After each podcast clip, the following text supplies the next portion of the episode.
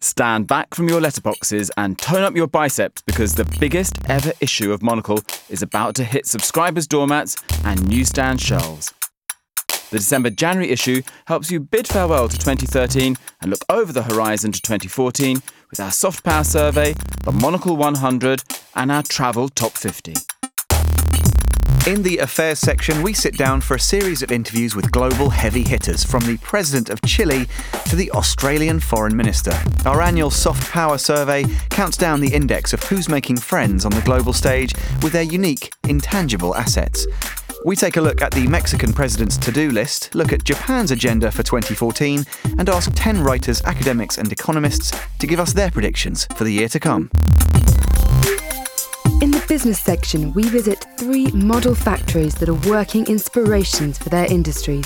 From a shoelace factory in Hanover built by the early modernist Walter Gropius, to a restored Renaissance village in Umbria making knitwear, and a Japanese brand that's so transparent its customers are invited to pitch their tents on a lawn outside.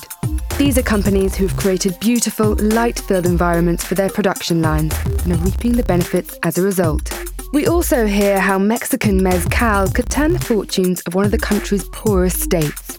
We sit down with the CEO of Bombardier in Montreal and we journey to Anatolia to meet a company pioneering Turkish train freight. In the culture section this month, we look at how Art Basel Miami has sparked a resurgence in the art scene in Colombia, Brazil, and Argentina.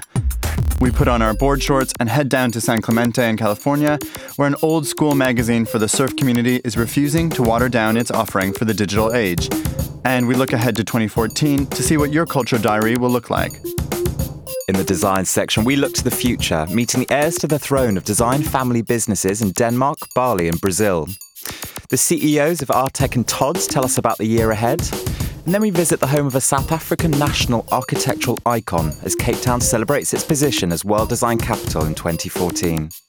And don't miss the Monocle 100, a very large handful of our favourite things, including four German print heroes, four grocery pioneers, three Kiwi boatmakers, three Italian fashion greats, and an architect designed chicken coop. In the edit section, we take you on a shopping spree in Lisbon, visiting inspirational stores for Christmas gift giving.